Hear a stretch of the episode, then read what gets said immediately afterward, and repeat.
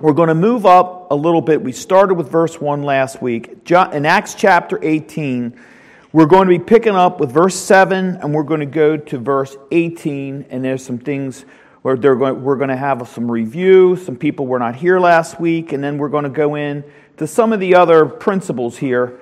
And basically, let's start off with Acts chapter 18, verse 7. And he departed thence and entered into a certain man's house named Justus, one that worshiped God, whose house joined hard to the synagogue. And he is Paul. And Crispus, the chief ruler of the synagogue, believed on the Lord with all his house. And many of the Corinthians, hearing, believed and were baptized. Then spake the Lord to Paul in the night by a vision Be not afraid, but speak and hold not thy peace, for I am with thee, and no man shall settle thee to hurt thee, for I have much people in the city. And he continued there a year and six months, teaching the word of God among them. And when Gallio was the deputy of Achaia, the Jews made insurrection with one accord against Paul and brought him to the judgment seat saying, This fellow persuadeth men to worship God contrary to the law. And when Paul was now about to open his mouth, Gallio said unto the Jews, If it were a matter of wrong or wicked lewdness, O ye Jews, reason would that I should bear with you. But if it be a question of words and names and of your law, look ye to it. But I will be no judge of such matters and he drave them from the judgment seat. Then all the Greeks took Sosthenes, the chief ruler of the synagogues, and beat him before the judgment seat, and Gallio cared for none of these things. Verse 18 And Paul, after this, tarried there yet a good while, and then took his leave of the brethren, and called thence into Syria, and with him Priscilla and Aquila, having shorn his head in Cenchrea, for he had a vow. Now, we're going to that's verse 18 is an opening to the to a newer part of the lesson. But going back last week was a lot of review because we hadn't been talking about this for several months because of the different sunday school classes in the summer. And we were we were uh, when i was speaking we were talking about the canonization of scripture. Pastor olson was in the book of proverbs. And pastor um, don britton he also actually was in the book of proverbs for a little while so we're getting back here, and I'd like to start up with like verses four to six, a little bit of review here. We see that Paul reasoned on the Sabbath day with the Greeks and the Jews, and he gave them the gospel of Jesus Christ.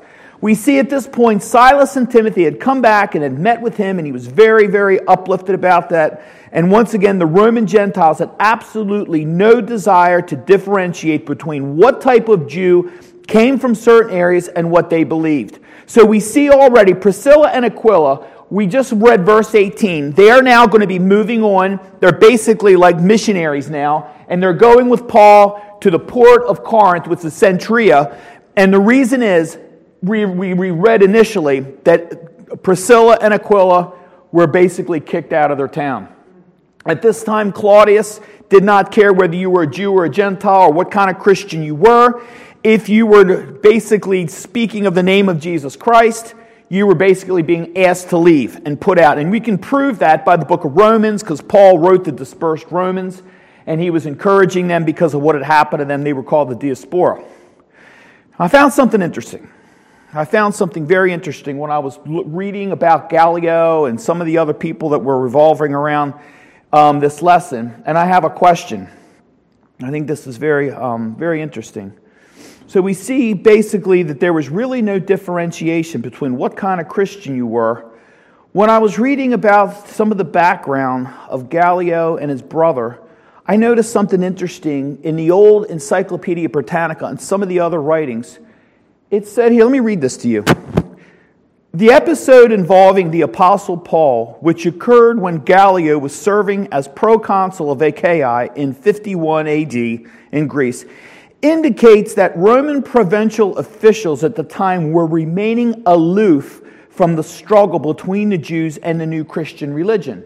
Now, one king is pushing out Christians, but the proconsul was basically not allowing the Jews to persecute the Christians. But I find it interesting where it says here, the new Christian religion.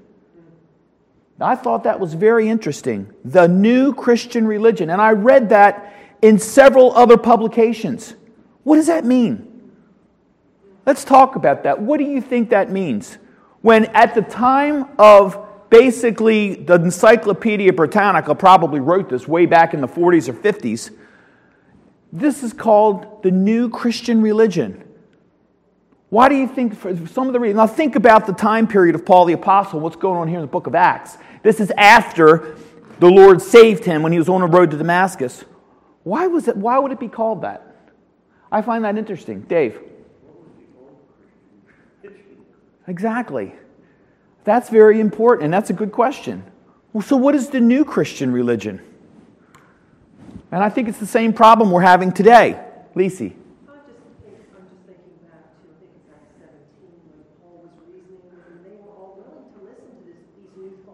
Right. I mean, there's all these answers are going to be great answers. That's a great answer because what are these new things?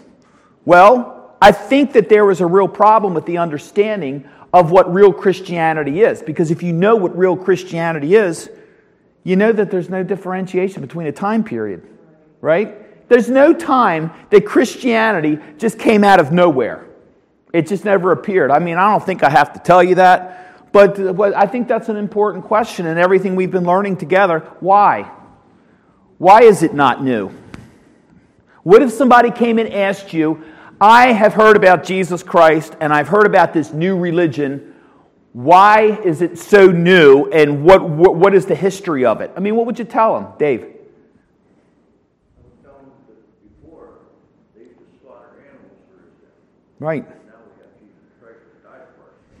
Right, so you're now you're going back to covenantal theology.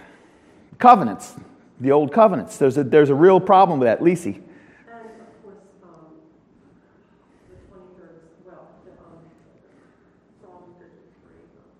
Yes. Penitential song. Mm-hmm. And for people that um, understand that, it would not be new. But for people right.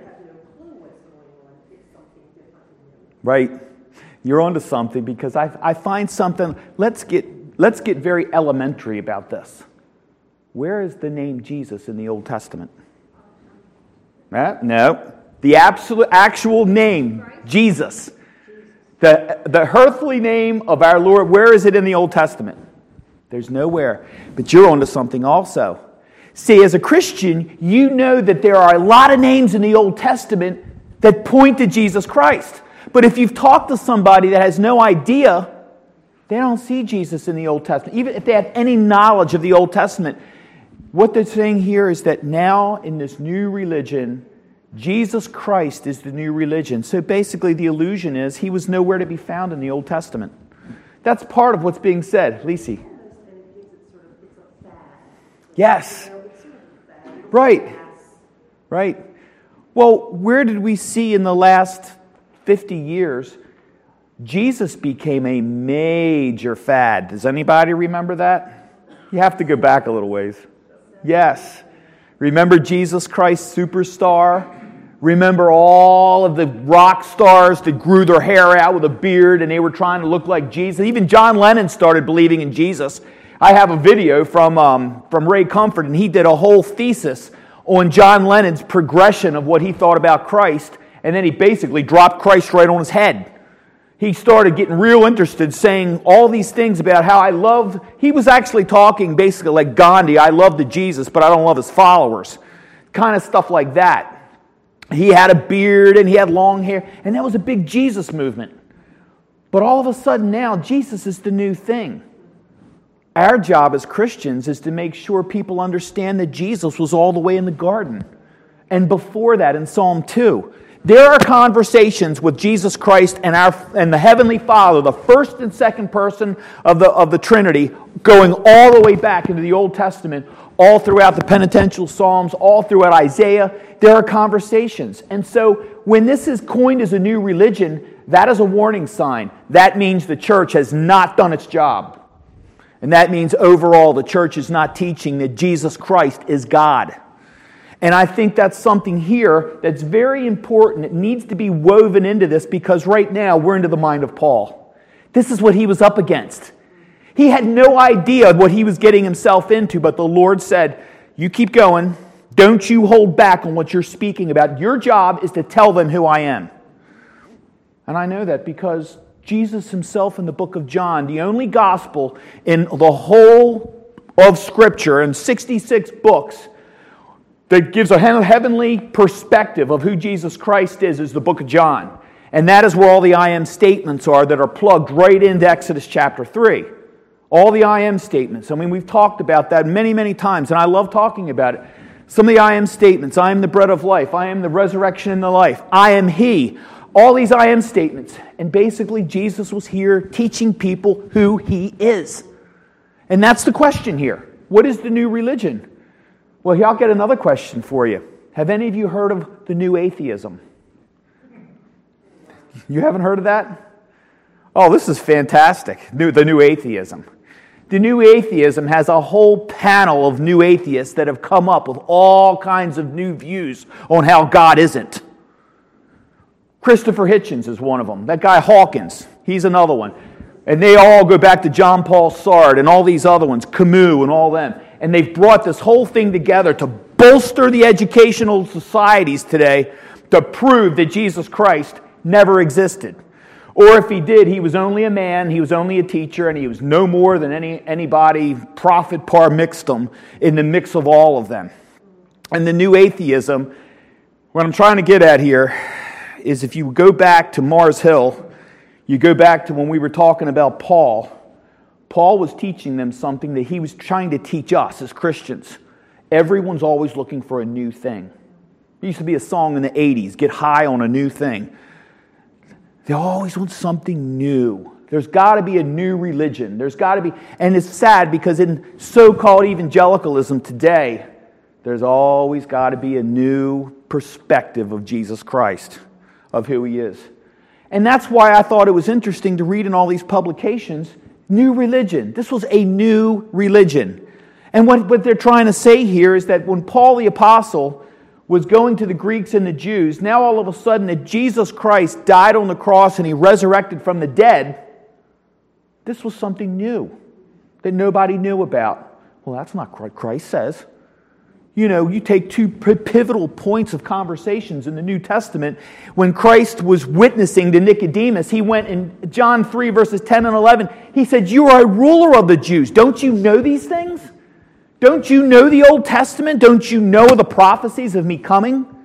And then you go up to the Emmaus and the end of Luke. I can't remember the chapter. It's Luke uh, 20 or something. The road to Emmaus. When he's walking along. What was the question that Jesus asked? Two words. Does anybody remember? What? Yes, thank you. What things? They were talking about the things. This Jesus Christ that came and he had died and he was crucified. And they were talking about these things. He goes, What things? And then he asked him, he said, Haven't you read the Old Testament? And that is what the answer is to this. People don't understand that the new Christianity is the old Christianity revealed, and it works. You're never going to get any other new religion that works, that is cohesive and has a history and has detailed proof and archaeological finds and absolute people dying over the centuries to protect it and a book that's been preserved with people's lives. Go down to the scriptoriums. You go down to the whole. I, I, really do not advise you to do anything else down at the Holy Land in Orlando, but to go into the scriptorium. The rest of it is a joke. But the scriptorium has original Bibles that have purple dots all in them with blood from some of the martyrs. They have actual Bibles, and their blood, you can see it. Sadly, I wasn't able to take pictures of it because actually they said it could harm the Bibles and all. But there was purple dots all on the pages because was, they were bleeding over the Bible when they were being tortured. I mean, what other, what other religion has that type of history and background? That's what's so important about history. Anyone else have anything to add to that or say or anything? I think that's very, very important. Paul goes right back to the synagogue. He starts here again in Corinth, and then he's going to go right into Cenchrea. He's going to keep going. He's going to be publicly on the Sabbath day. He's going to be preaching. We see here Paul preaching to the Jews, and we see that he goes to the Gentiles, and he continues on, and he's trying to identify, and the Lord told him specifically and remind him, You go remind and you tell them who I am. He persuaded the Jews and the Greeks. And he urges the urgency of Paul's preaching to the Corinthians, and he was persuading them in the works and persons of Jesus Christ. Um, could I ask uh, Greg, could you look up 1 Corinthians chapter 1 and read verses 18 to 24? We read verses 18 to 20 last week, but I wanted to go a little bit further. I think, I think it was up, up to verse 20. Verse Corinthians verses 1, 18 to 24. Very important because this is what Paul is preaching here. And this is how he's differentiating this new so called Christianity.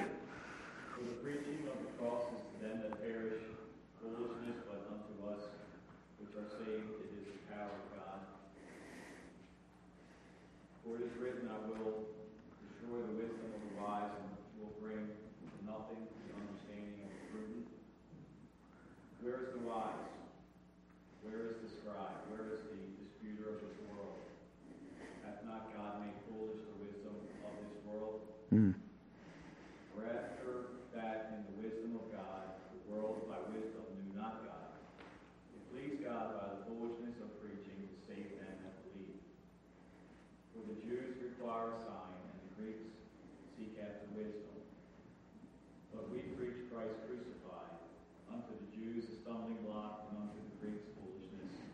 But unto them that, but unto them which are called, both Jews and Greeks, Christ power of God and wisdom of God. Thank you. That's great. Thank you, Greg. What we're reading here is a compendium of basically what Paul was doing back in Corinth. He's going back and he's, he's talking, he's telling, he writes the Corinthians and 1 Corinthians and 2 Corinthians. And if you remember, if you read and you study, you will find out that Paul suffered from depression. There were times in his life that were very low. And basically, I think when we go back to what we're reading here in the book of Acts and we get to the verse, verses 11, 12, and 13, and Jesus speaks to him, I think at that point, Paul was now really starting to experience some very low points in his ministry. People were not really there with him. I think he was having a hard time wondering when, when the next beating was going to be. He, at this point, if you read the history of Paul, his health is really starting to decline. He's actually starting to lose his eyesight. He's been beaten. He's been stoned. The only man I've ever heard of in the history of the world that survived a complete stoning, especially from, from the Jewish council. And there he is now getting ready to be in Corinth, and then he's got to go from there. And the Lord tells him, Don't worry, be strong. And he's telling that to us. Every one of you here know in your mind what is really ailing you the most. There's something bothering you, there's something that hurts you, and there's something that's really tough. And I'm telling you, go to these verses. Be not afraid, but speak, and hold not thy peace, for I am with thee, and no man shall settle me to hurt thee, for I have much people in this city. If you have that cloak of the protection of Jesus Christ, no matter what happens to you, this is what you have. Your spirit is protected perfectly by Jesus Christ. No matter what is hurting, I have it too. We're all there. Some of us know some others' burdens, and we pray for them on Wednesday night. This is what Christ is trying to tell us I will be there with you. I will. I remember when the, the last words of Stonewall Jackson, 39 years old, had a beautiful little daughter, and only got to see her a couple of times. When he got shot in his arm and he was dying, he asked the Lord to bring him over the river. He knew that the Lord was waiting for him. He wasn't going back to see his wife.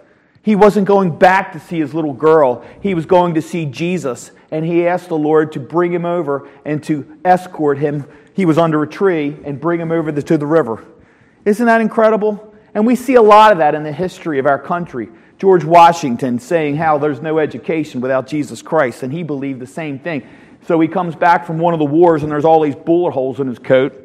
They should have been in here, not here. And he sits there and he gives all the credit to Jesus Christ because the bullets missed him. You know? And that's what Paul's trying to teach us here. Dr. Luke writes this, and he shows us how this is his mission. Paul here, he's pressed in the spirit and he's moving forward.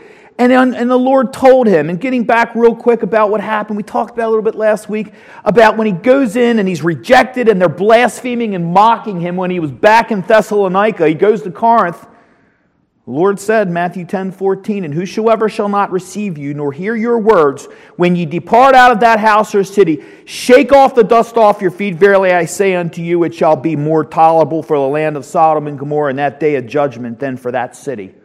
And you preach the gospel and you encourage people in Christ and they mock you, just remember this. This is, this is what the Lord has made it very, very plain about His Word. Then we see here that Paul had departed from the synagogue. He entered into a man's house named Justus. You don't hear this name a whole lot today, but I have a friend whose name's Justus. He's a trucker. And what's very interesting about the location of this man's house is it's right next to the synagogue. It's a little church. And it's incredible how so many little churches pop up in Scripture. And actually, they're talked about in the book of Revelations. These little tiny churches with a little tiny bit of people. And they did many great things. We see Paul in Romans 12, and he writes to the Romans.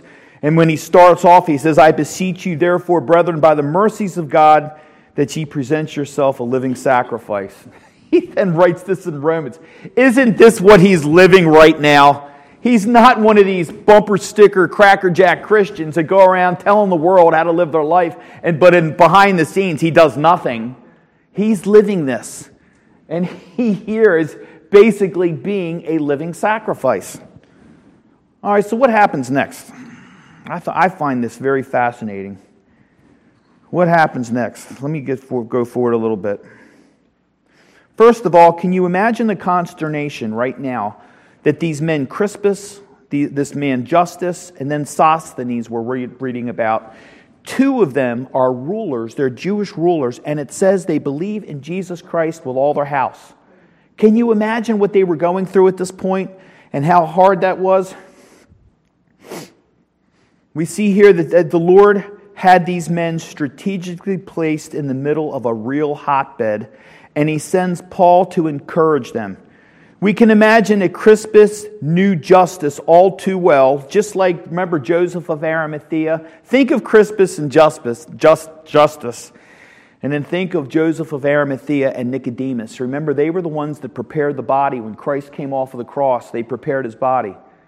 Isn't it amazing how you never hear about him after that? Can you imagine? I can't imagine what might have happened to them, but they were in a hotbed. They were Jews. And they both admittedly pronounced that they believed in the gospel of Jesus Christ. They believed in this new Christianity. And we don't read about them a whole lot after the crucifixion. You don't read about much about Crispus and Justus much after this either. I mean, were they killed? You have to wonder.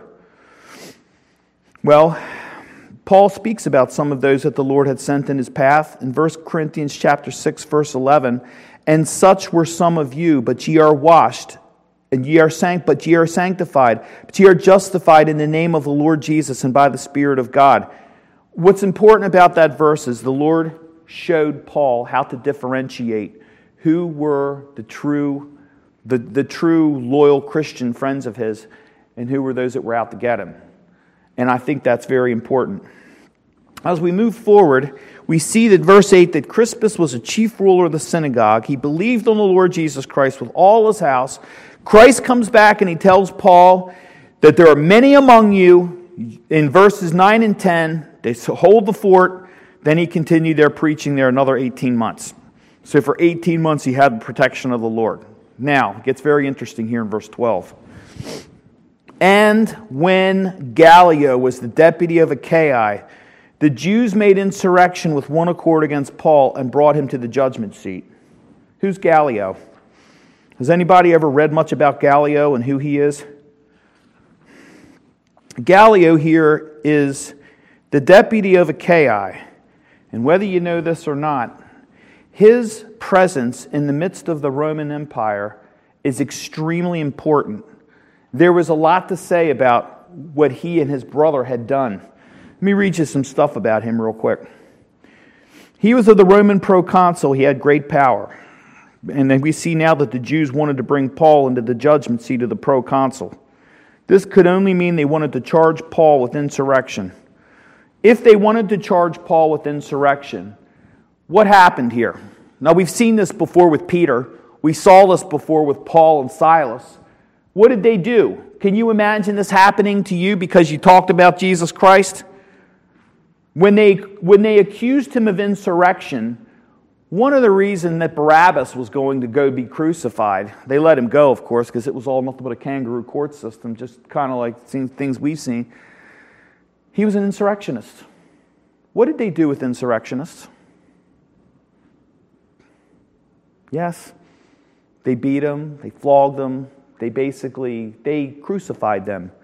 And from what I heard and what I studied, basically, the crucifixions for an insurrectionist were very slow and very painful.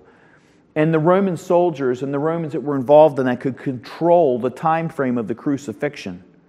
The crucifixion could last for days. Actually, Peter's brother Andrew, if you read some history about him, he was crucified.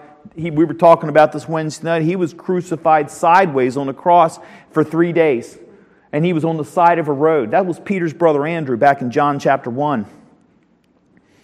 As an insurrectionist, Paul would have been brought before the Roman proconsul, and what they wanted to do is go to Gallio, and they asked Gallio, Can you please handle this for us like you did Jesus? Can you take care of him and execute him and kill him?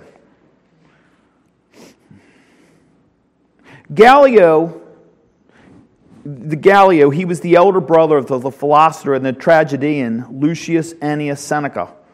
Seneca, in full, his full name was Lucius Annaeus Seneca, and he was by name, he was Seneca the Younger.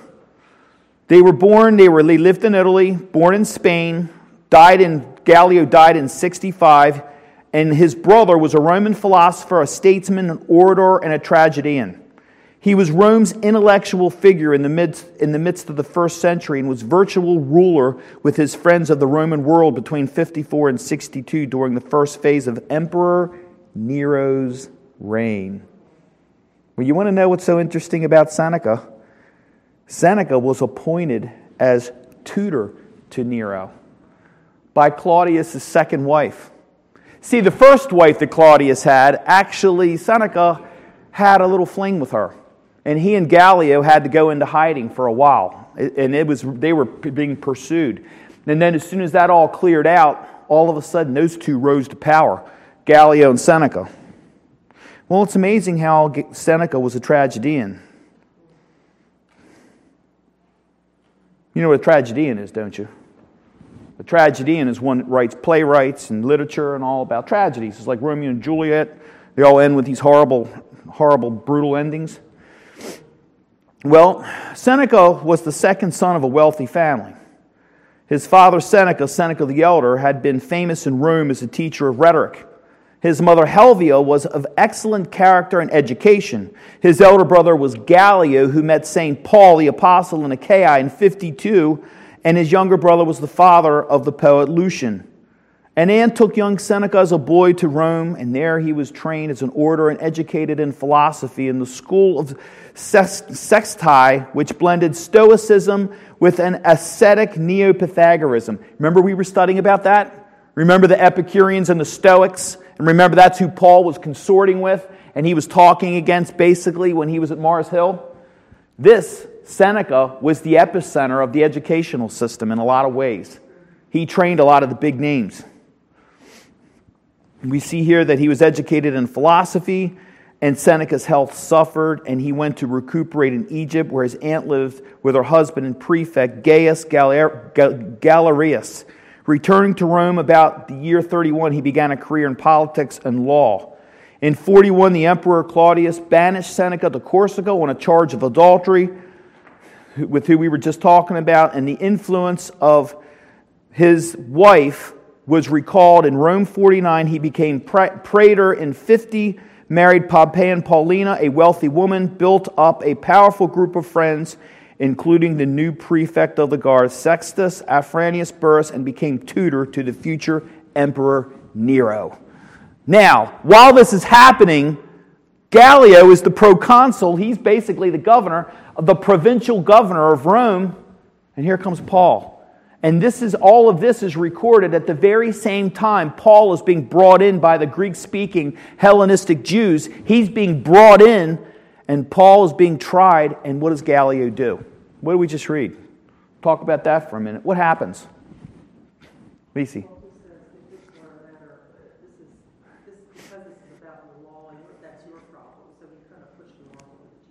Right. This had to shock the Jews. They had to have been thinking that in a second Gallio would look for an opportunity to take one of these Christian insurrectionists and bring them in and kill them. And Gallio turns around and he says, uh uh-uh, uh, i am not doing it. This is your problem. Exactly. He's basically washing his hands. That's a great point. He's washing his hands and he's saying, Why don't you, why don't you judge him according to your law? Well, what's the problem with that? Why would the Jews not want to judge Paul by their law? That, you know, that's true. I forgot about that. His father was a Roman. That is important. But he hadn't broken any of the old law. They had nothing on him. There's nothing that they could go back in the Old Testament, those that actually had the, the, the, the scribe, the, the writing from the scribes, but he had done nothing wrong. The only thing he had done wrong is he had gone all the way back, and now two commentators, two very, very prominent commentators, commentators go back and specifically talk about Deuteronomy 18:15. We're going back to the law. The only violation that they're accusing Paul of is that verse says, There will be a servant amongst you that will come, and woe be unto you that don't hear him.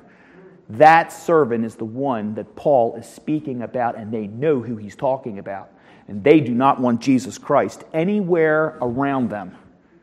Deuteronomy 18 15. There will be a servant among you. And they both agreed that this is what the problem was with the Jews here. Can you read that? Yeah, thank you, Lisi.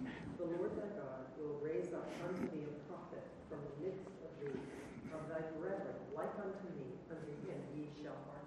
Yes, ye, ye shall hearken, ye shall hear him. And later on, you read how, Woe be unto you that don't hear him and will not listen to him. Moses knew Christ all too well.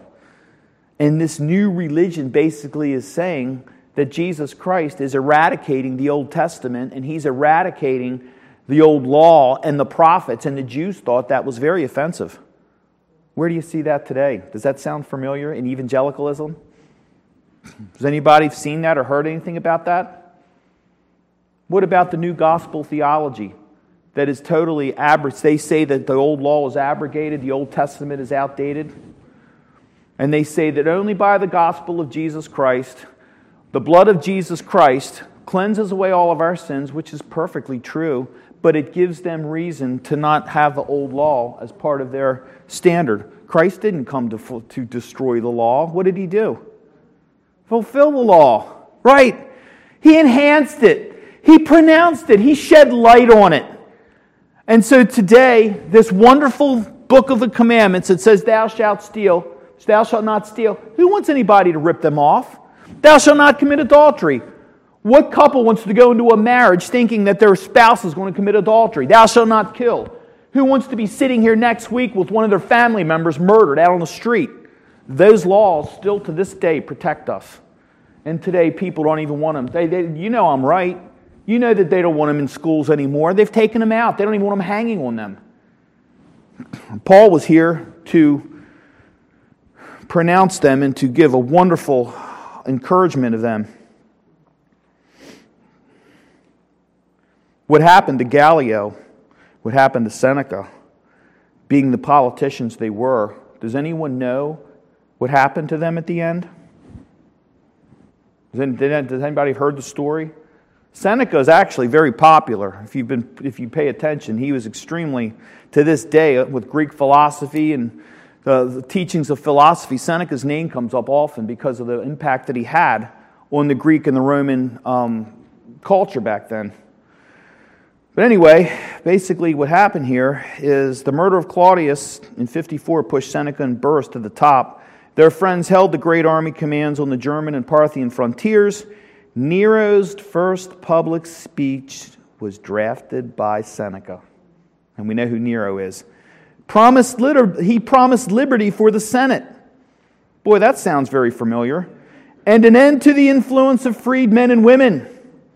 Agrippina, Nero's mother, was resolved that her influence should continue, and there were other powerful enemies. But Seneca and Burrus, although provincials from Spain and Gaul, understood the problems of the Roman world. They introduced fiscal and judicial reforms and fostered a more humane attitude towards slaves. Their nominee, Corbulo, defeated the Parthians in Britain. A more enlightened administration followed the quashing of Queen Boudicca's rebellion, and this big rebellion actually had a rising amongst them. A lie went out this never happens in our politics, does it? Somebody said that basically Gallio and Seneca were getting ready to form a coup against Nero. And it started spreading all throughout the Roman provinces. It wasn't true. They were they wanted to take over, and basically what happened was they, they were approached by some proconsul. I'm not sure, I didn't get to read that, but somebody with prominent authority said, You have one of two choices you can either go to a horrible, executed, very slow death, or you can eradicate yourself. And they both committed suicide. That's how they ended. Gallio committed suicide, Seneca committed suicide. And basically, Seneca did not want to give in to basically his tragedy and playwrights and his philosophy and all. He had a lot of impact on some of the, the great, you know, some of the great works and the writings.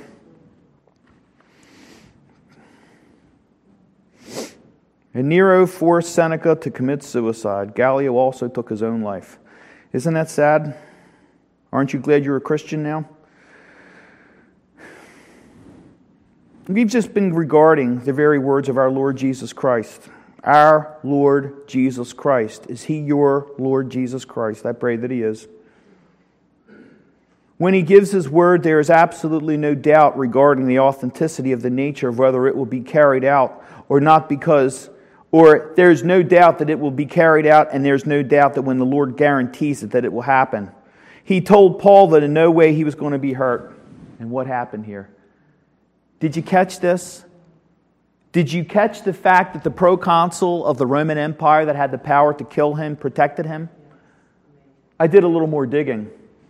It actually, it actually I, read, I read some accounts that actually Seneca became Paul's minister not in the gospel, but in the minister and of the sense that he protected Paul. This Seneca actually spent time with Paul. And he actually, by his power, Seneca had power, he pushed off the other Roman part of the Roman and the soldiers from coming and getting him. These two men who had the power to kill the Christian church, a very man that was actually tutoring Nero, who kills Paul, protected Paul. And in 18 months, what did Jesus tell him? He said, If you are in Corinth, not one hair on your head will be touched. And even the Lord used the Roman Empire to protect Paul from the Jewish council that wanted to kill him. They had already stoned him once. It sounds kind of dramatic, and I hope this pierces your heart. But what it did for me, it shows me, it reifies Christ is up there. And when he says he's going to do what he's going to do, we have nothing to worry about. Are we going to worry? Yes. Is it going to get tough and are things going to shock us? Yes. But they don't shock him. And he never sleeps. He never sleeps. He never, he never turns his back to us. And here is Paul right here getting ready to go into Cenchrea. And, we'll, and then we're going to be seeing what happens next. I can't get into that quite yet. But it's amazing how Paul is accused and he is being accused of persuading men to worship contrary to the laws, what he was accused of. It's what they did not accuse Paul of that really exposes how they were trying to reinterpret and rewrite Scripture, which is happening a lot today. First of all, they did this with violence and a very furious heart. Never forget when they came after Jesus, they did it with a very violent heart. They didn't do it with love, they didn't do it with due process. It was all generalizations calling him names with no details and an onslaught to kill him right on the spot. That's what happened here with Paul. This type, type of disposition exposes true lies. Never will a lie ever be the truth, and it will never not be exposed. It might fester for a while, but it will be brought out into the open eventually. Here's what they did not accuse him of they could not charge Paul with persuading men to worship God at all or to worship other gods. So then, what was he doing against the law? What that meant was he persuaded men to worship the true and living God, not false gods. Now, the Jews also were very adept at that. They knew that Moses wrote, You are not to worship anything with stone, wood, or metal. So he didn't violate that. They all they talked, they spoke about God. He told them to worship the very God that they thought they were talking about. But there was a little bit of a problem. There was a twist to what Paul was teaching. The God he was talking about is Jesus Christ, who is God, and they hated that. They hated that fact that he was called the Messiah. They, they despised that. They couldn't even call Christ a false God. That, that those words never came out of their mouths. They were very car- careful at what they said regarding Jesus Christ, but make no doubt about it, they hated Christ. They are what is called today non messianic Jews. A non messianic Jew is a true, unrepentant non believer. Deuteronomy 13, 1 through 3 says, If there arise among you a prophet or a dreamer of dreams, and giveth thee a sign or wonder, and the sign or the wonder come to pass whereof he spake unto thee, saying, Let us go after other gods, which thou hast not known, and let us serve them.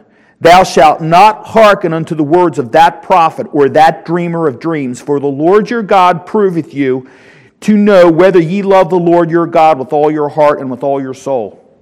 And we are being proved today. To the end of time, every man will be proved as to whether they truly believe in Jesus Christ or they don't. And remember in Isaiah, what does the verse say in Isaiah?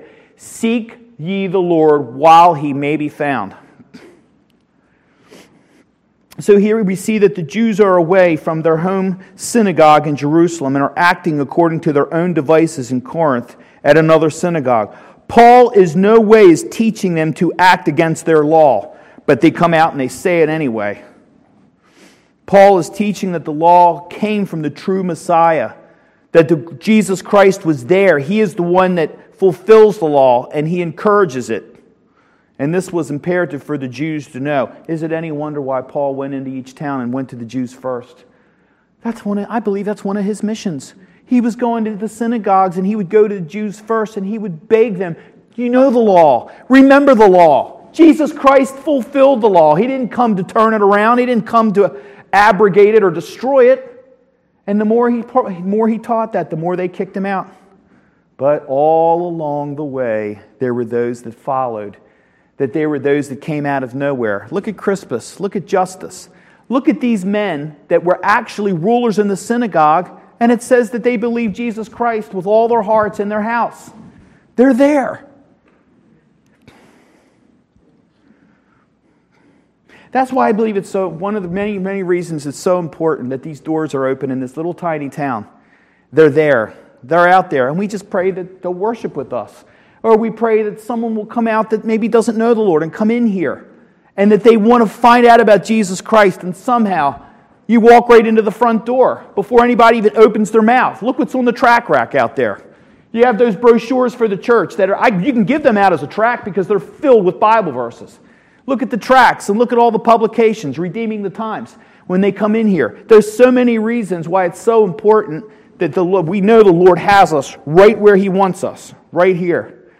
And so, just to end, and this is an opening again for next week, there's one thought I want about I want to give about Sosthenes. Now he's also a Jewish ruler, and their Sosthenes is why why did they beat him? Why? We see that they beat the man.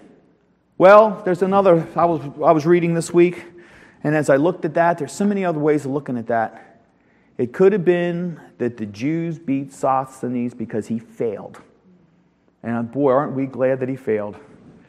Sosthenes loved the Lord, and he did everything he could to protect Paul. He was a good friend. We read that in 1 Corinthians chapter 1. Sosthenes was a brother in Christ, and the Lord still had him strategically placed as a ruler. He had authority, and when, when Gallio, he was brought before Gallio, and Gallio did nothing, they beat Sosthenes because they were furious at him.